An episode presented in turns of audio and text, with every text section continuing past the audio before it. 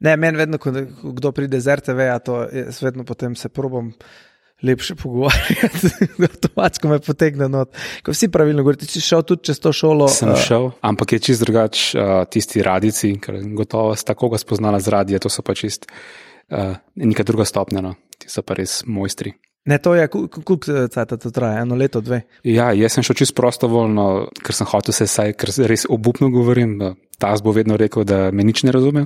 A ja. ja, zato sem šel, da saj približno izveni, kar je.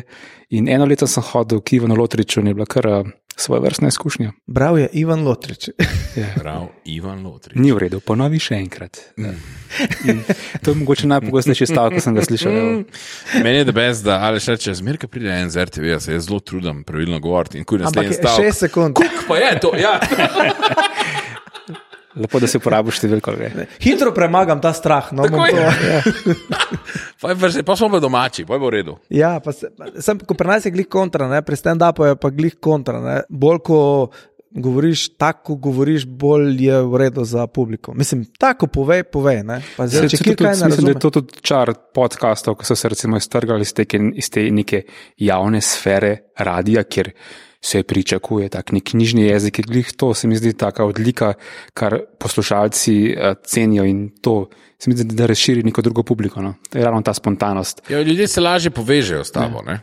Gledajo te v ne- na VC-ju, ne, na YouTubu, v, na nekem privatnem, varnem prostoru, te gledajo, uh, poslušajo te, kako govoriš, tako kot bi Frendo govoril. Pač to je nek ta, neka vest se vzpostavlja. Ja, družba si. Ne. Ja, Podcast družba je si. mal družba. Podcast so, so podcast, mi smo vaši prijatelji. Ja, kar povej, bomo zdaj le, evo, povej, ka, kakšen imaš kaj dan? In zdaj mi In zdaj imamo ljudje in govorijo. počakamo, tako in oni govorijo, zdaj mi se pretvarjamo, da nam je mar. Sej bo boljš. V glavnem, Ne, ne, ne, ne, mislim, to mi je Igor, ne, brat mi je že večkrat rekel, da, Ja. ja. da ko je v Bruslu, pa da posluša, da ima občutek, tako da je zram, da včasih tudi kaj tak reče. Eh, mali, kot te zdaj govoriš. A veš, ja, tak, ja, ja. Ne, to ni res. A veš, tak, tako da ma- malo je ta uh, ne, vibe. Rahela, ko posluša tudi na glas, ona ugiba zraven. On reče, aj to to. Tako da, pa tudi več ljudi mi je že reklo, da tudi to delajo. Tako da jaz komi čakam, da bo naredila Live. Life. živo oddajo, živo, ži, v živo bomo delali naslednji let. Zdaj, to je zdaj že ta let, Letos. zdaj smo že letos. Januar smo. ne? Ja. Ja. Srečen nov let! Uh, Slavko, kje si bil uh, za najdaljšo noč? Ja. Tam, kjer je lani, doma, uh, A, Ste ti se imeli fajn? norce. Ste se imeli fajn, je bilo. čist nora, gledaj. Dokdaj si bil po koncu? Do pol enih, je pa hitro grem spat. Ne, pa res drugače, ker ko je to ko je enih praznikov. Ne. Moja hčerka na začetku najstniških let, pa še vedno to si pa kroži edini datum, ker žena so oba novinarja, pač moraš delati veliko praznikov in podobnega. Ampak to 31. december, ki pa ni praznik, in moramo biti vsi doma in to je. Uh, Tudi razlog, da smo bili letos vsi štiri doma. Aha, dobro. Ja, ja, ja, ja. Se jaz tudi kar doma rad praznujem. Je včasih, ko si bil uh, tam najstnik ali pa tam uh, mlajši, no, je bilo vedno kar mal prešer. Kje, kje boš ti za nov boš? let? Kje boš? To se je tam oktobra, Ja, novembra tako začelo. je, ne. ja, ja. Če kje boš ti za nov let, o, oni imajo žurko, um, ni me Ja. povabo, zdaj, ali bom jaz kje drugje, ne, kje boš za nov let. Ko zdaj je pa tak. Če te noben nikamor ne reče, tudi nisi najbolj razočaran. ne, Tak, tak, ja, v redu, ne, bomo pa doma, doma pa bo. Mm. Mi se podružimo skupaj s frendi, pa je full fine. Najslabši dolet, ki sem ga kadarkoli imel, je bil pa, ko smo, ko smo šli. Mislim, da je vsak imel eno ali pa dve te izkušnje, ko smo bili mladi, ko smo šli. O, bomo mi v Zuni v Ljubljani ali pa v Kranju ali pa kjerkoli. Bomo mi v Zuni novo leto praznovali. Zuni, na, mra, na mrazu. Pa pa zmrzuješ dve uri. Mm. Zbolan si naslednji, zbolel si, ti zmrzuješ, vse te zebe. Pa si Tako meš v en lokal, ja, a veš kaj, vsi, dr- cel mest je imel to idejo tudi. Vsi lokali polni, nikamor ne moreš iti. Najslabša možna izkušnja. Ljudje se tepejo, pijani so, trole smrdijo po kozlanju. Jaz bi rekel, tri od petih zvezdic. No. Petih zvezdic.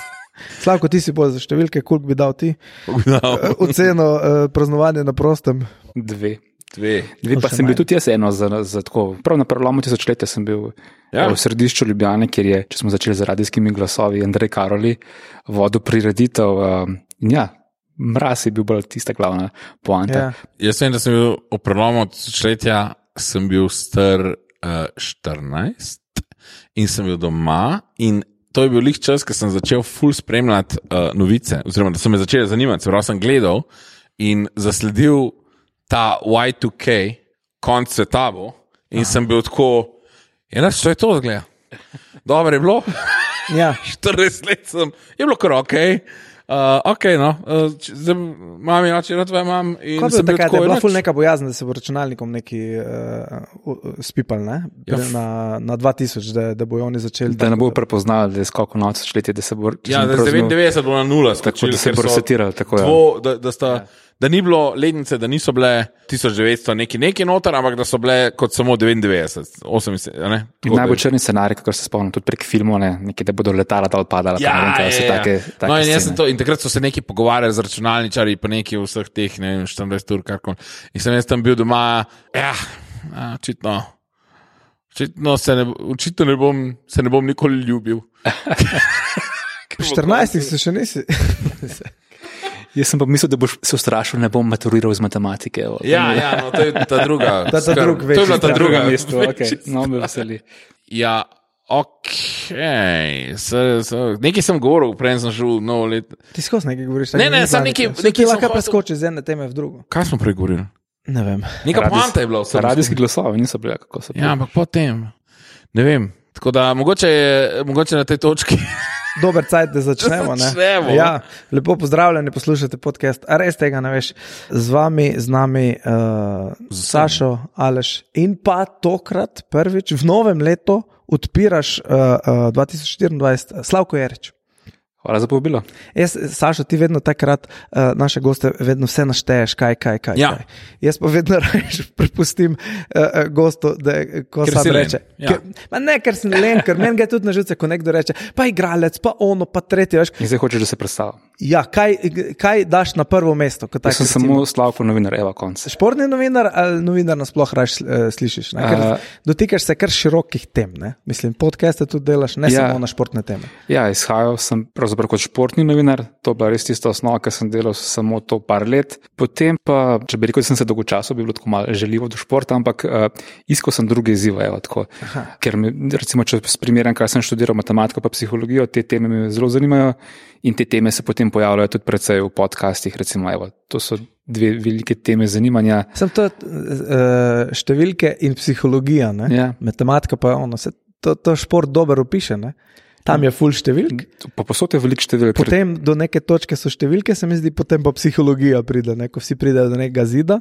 In potem je sam še psihologija naprej, ne? Eh, doskrat, no, tak, pri vrhunskih športnikih govorim. A Ne, si kaj treniral? ne, ne mislim prav tako, eh, da bi tekmovalno. ne. Basket, evo, za osnovno šolo sem basket igral.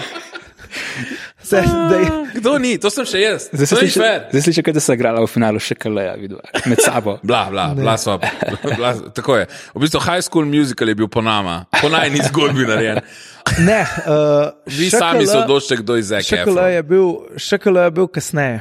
ko smo Šakala je mi bil v igrali. mojih časih. Ja. Moj sošolc je bil, eh, je v Šakalajo igral, pa Toni, ki sem ga pa v Impro spoznal, je Cahunek. pa bil, Cahunek je bil pa, je pa furo, mislim, je bil voditelj tega Šakalaja. Pa to, ne? A ja, te vdaje pa to. ja, ja, ne. ja, ja. In tudi zdaj naredil dokumentarc, mislim, da še kale lani, predlani. Pa se škoda, da tega ni več. Ne? A ni, mislim, A ni še- Ne, ne, mislim, da, je ne, da je ob koncu tega projekta je naredil do ta dokumentarc. ja. Škoda, da je konc. Ja, to je bilo fajn, še kaj Ja. ja. je bil gut. Šule enih stvari je bilo dobro. Marje Brešek je bilo dvakrat šekele prvak, pa še dvakrat se je bilo v finalu. tako da Šekele v Šmarju uh, je Je velika the stvar. big thing. The big To je- thing. In si bil Mm. del prvakov. Ne, kje, jaz sem prestar. Se pravi, da pe- ni še Aha, bilo za tabo. šekele takrat, mi smo sam tam neke uh, ja, regionalne. Utrli ste poti. Ja, Mi smo, ja. ja. šakala je bil gut, pa nam je bilo dobro. Tako na, na parih tekmah sem bil, da sem gledal, pa, pa tako. Pa bilo folk je to, ne, krvavil, ne dobro no. je šport, bilo. pa to neka žoga, ja, pa tako. to sem videl, pa sem rekel, ja, se da isto vse. Ej, In si naredil konec. še šport. tako, tako, tako, tako. tako. No, sta, s- s- si ga predstavil vse en mal, ne? Je bil, sam je bil preveč skromen. Ne? Mogoče na tej točki se lahko zahvaljujem uh, najprej še sponzorju, to je Ja. to.info, um, trgovina z različnimi igračami, ne? Igrami. igrami. Igram. Pismo, a me lahko klopneš, to ni bilo ok. Ja. Ja. So rekli, če mi reko igrače, da me moraš klopniti, to imamo v pogodbi. Pa ne A bom me lahko priznal. plis? Pa ne, zaradi zvoka ni dober, veš, ker nimam tako okay. Okej. visoko. Ker če bi te, Men, a me lahko mentalno. to te skozi. A ne čutiš? Uh, Eh, ja, ampak tisti pa še. V glavnem, eh, trgovina z igrami, eh, tudi miselnimi igrami. Uh, miselne igre, uh, če bi radi izgubili živce, Ja.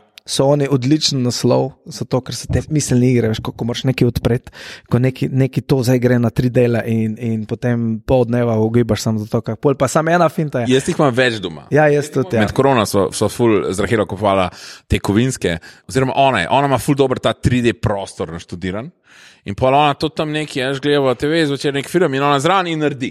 Ja, A ne sestav ali pa razstav, karkoli že treba. In pa jaz to probam. In jaz to probam, in on je to v 10-15 minutah nadela in sem jaz skvala to v 15 minut, traja. dve uri kasneje. Ne. jaz zgubim živce, sem rekel, da ti to naredi. In on je to naredil v 5 minutah. Zdaj. Tako da jaz a ne, eh, ne maram tega. A- Ampak je pa ful dobro. ja sponzor pa fantastičen. ne? Fantastičen zmozer. Pa tudi ni res, da ne maram tega, to se šalim. Rad, rad se iz, rad, Zgublja eh, živce. Zgubljam živce. Zelo rad. To, To je življenje, to imam po preveč. fotru. Kaj je to, da me zgubi živce? Ja.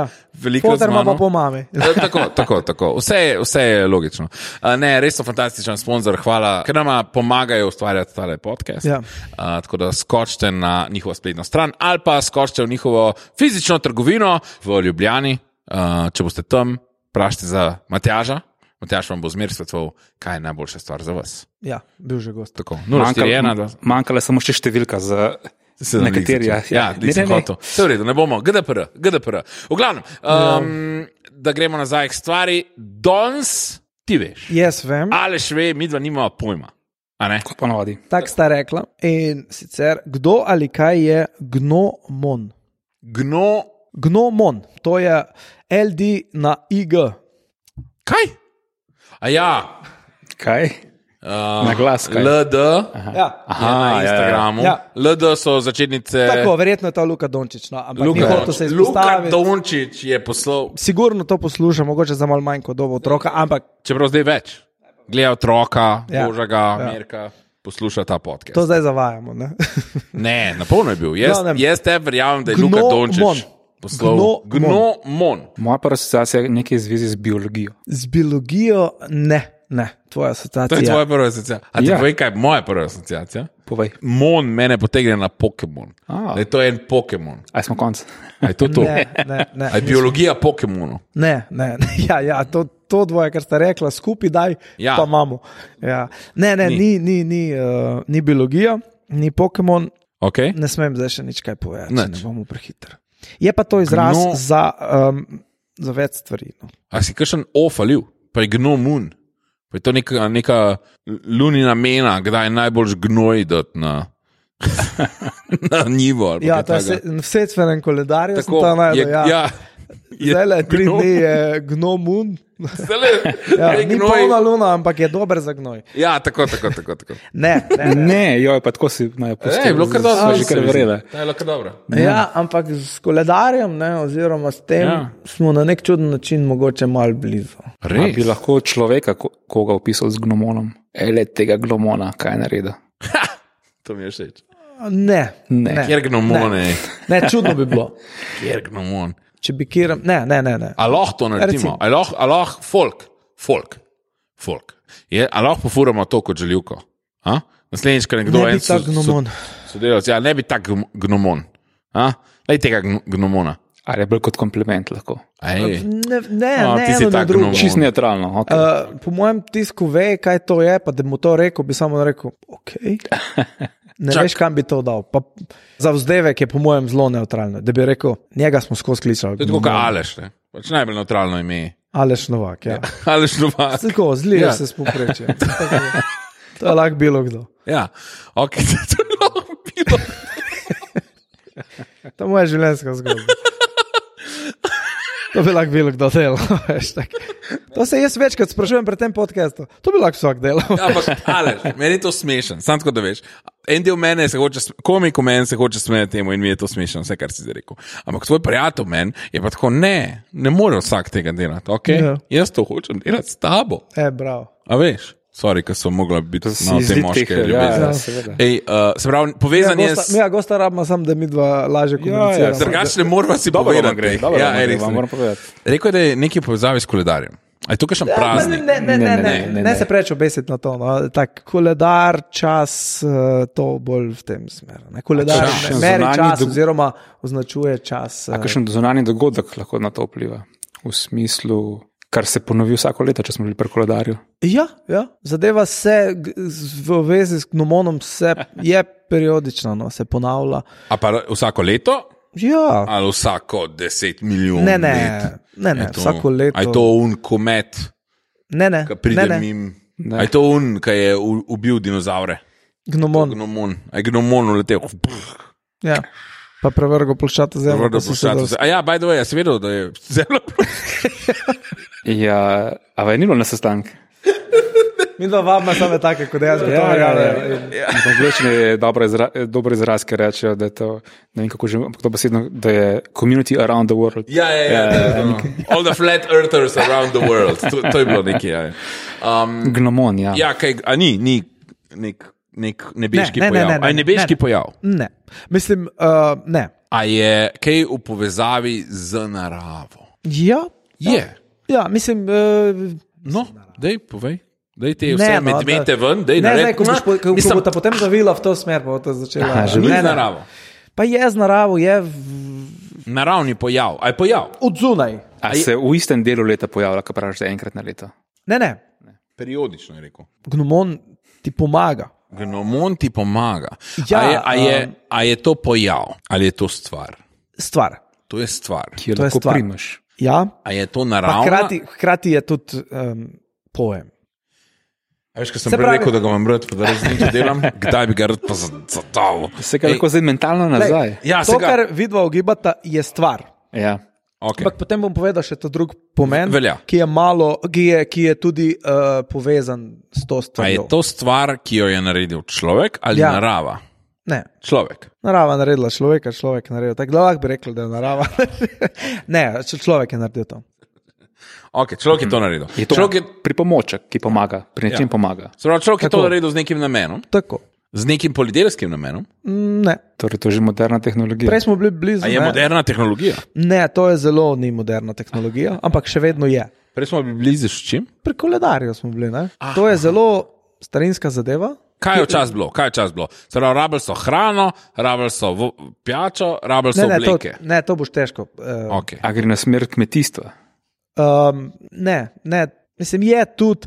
Ama- Tudi kmet, ama- tudi kmet rabi, tudi uh, vsi to rabimo, Se pravi, alkohol je. ampak lej, še vedno se uporablja, še vedno so.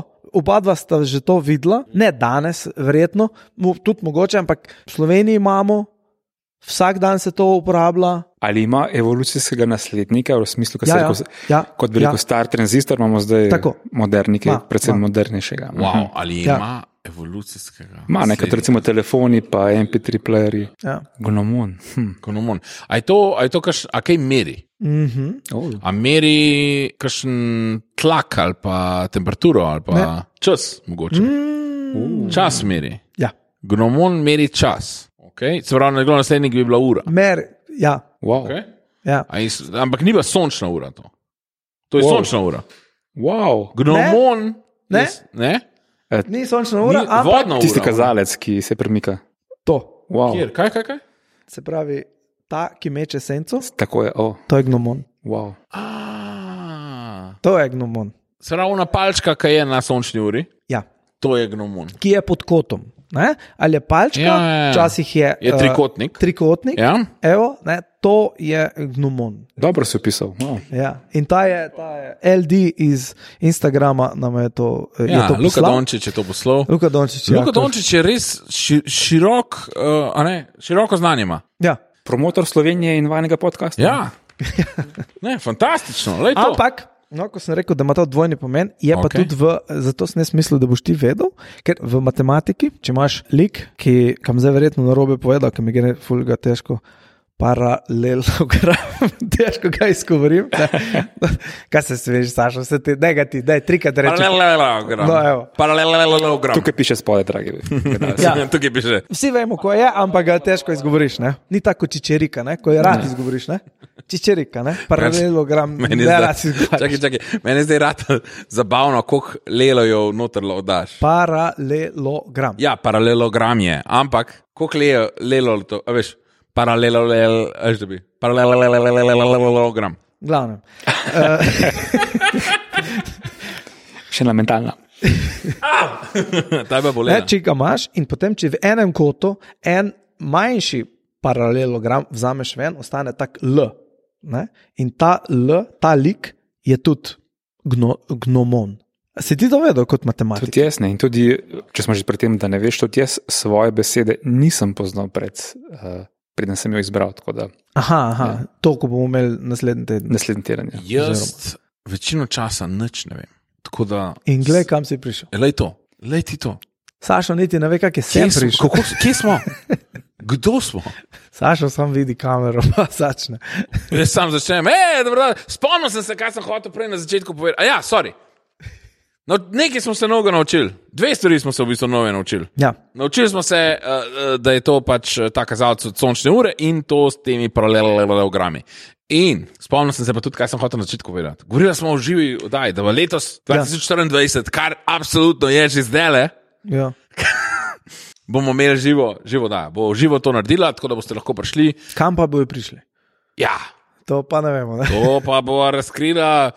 Levolt, v Levolt, mislim, da bo v Ja. A ne Levolt. smem pa povedati, da smo se pogovarjali o stožcah, ne smemo tega povedati. Ne že. Ampak pa da bo gost Dončić, a to tudi ne smemo še povedati. Ne bo, ne bo, folk, ne bo, sorry. Ali še me pogledal, tako kot da sem neki svet ga zdaj. Ne, če bo- ne če bo, ne bo. bo- če Ne bo bo. tako- hitro izpadel se- kolani, To so, to mogoče so težave, nek, se je ta vidva že blokirala oddajo, on bo pa reva še igral v finale lige NBA. Ja. Ja, In Bo mogel kakšno tekmo spustiti, da bo prišel Ja. v Slovenijo, ko In bo dal vama in in, bo- in se bo vrnil nazaj. Jaz zdaj, le, ko spremljam, letos jim ne gre slabo in ne, to zna se zavleči. Ja. Uh, Tako da jaz ne bi zdaj računal, glih, Na da bi- da tiskovki javno bo rekel, se obračujem Malešu in Saštu, ne morem priti na podcast. Ja, verjetno bo to rekel. ja. Tako da jaz ne bi računal, da bo aprila on že v Sloveniji. Verjetno ne. V glavnem, se vidimo uh, naslednji teden, pa se vidimo enkrat v bližnji prihodnosti na živem dogodku, uh, kjer te lahko ljudje poiščejo, kjer lahko vidijo, kaj delaš, kakšne, mogoče kakšne knjige, če si jih napisal slučajno, ne vem. Ne vem pač. nič. Kakšne situacije. ja. Ja. Ne, drugače na RTV, dva podcasta, številke pa SOS odmev. Ja, ko smo bili po številki dve, dva voditelja, dva podcasta, pa zdaj sem izdal drugo knjigo. Statistika za začetnike, uh, ker vidim, slišim, da imate rada številke, veliko jih omenjate. Ja. Ej, ideja na mestu besed, si zamislimo številke. Um, Uh. uh. A, to je bila dobra fora, da bi bilo vezano, da pač nekdo rukne eno številko in zakaj sem zdaj to številko zbral. Jaz sem to, to že imate vi mal v, v SOS odmevu, imate ne. Res je, a poslušaš? O, Ja, ja, lepo. redno, redno. A, a. Mogoče to idejo predebatiramo naslednji teden. Mogoče. Velja, bomo Ja. ja. malo predebatirali. Uh, pa še ena knjiga, ki pa uh, je že odprej, čisto desetka. In ima v naslovu številko. Deset. ja, je pa športna, uh, rtmo šport, kronist časa od leta 2011 do 2020 je 50 najodmevnejših zgodb nekako zajetih. Ja. Do best. Nice. Pojdite si pogledat, vse to bo od spodaj v linkih. Ja. Ja. Uh, hvala, ker si si vzel čas, pa se vidimo naslednji teden. ja, upam, da bo miren teden, novoletna turnaja, da bo slovenski uspehi in se vidimo. Bodo. Tako. Ali še novak, pika si? Saša, ste rekli, kako Čau. Čau.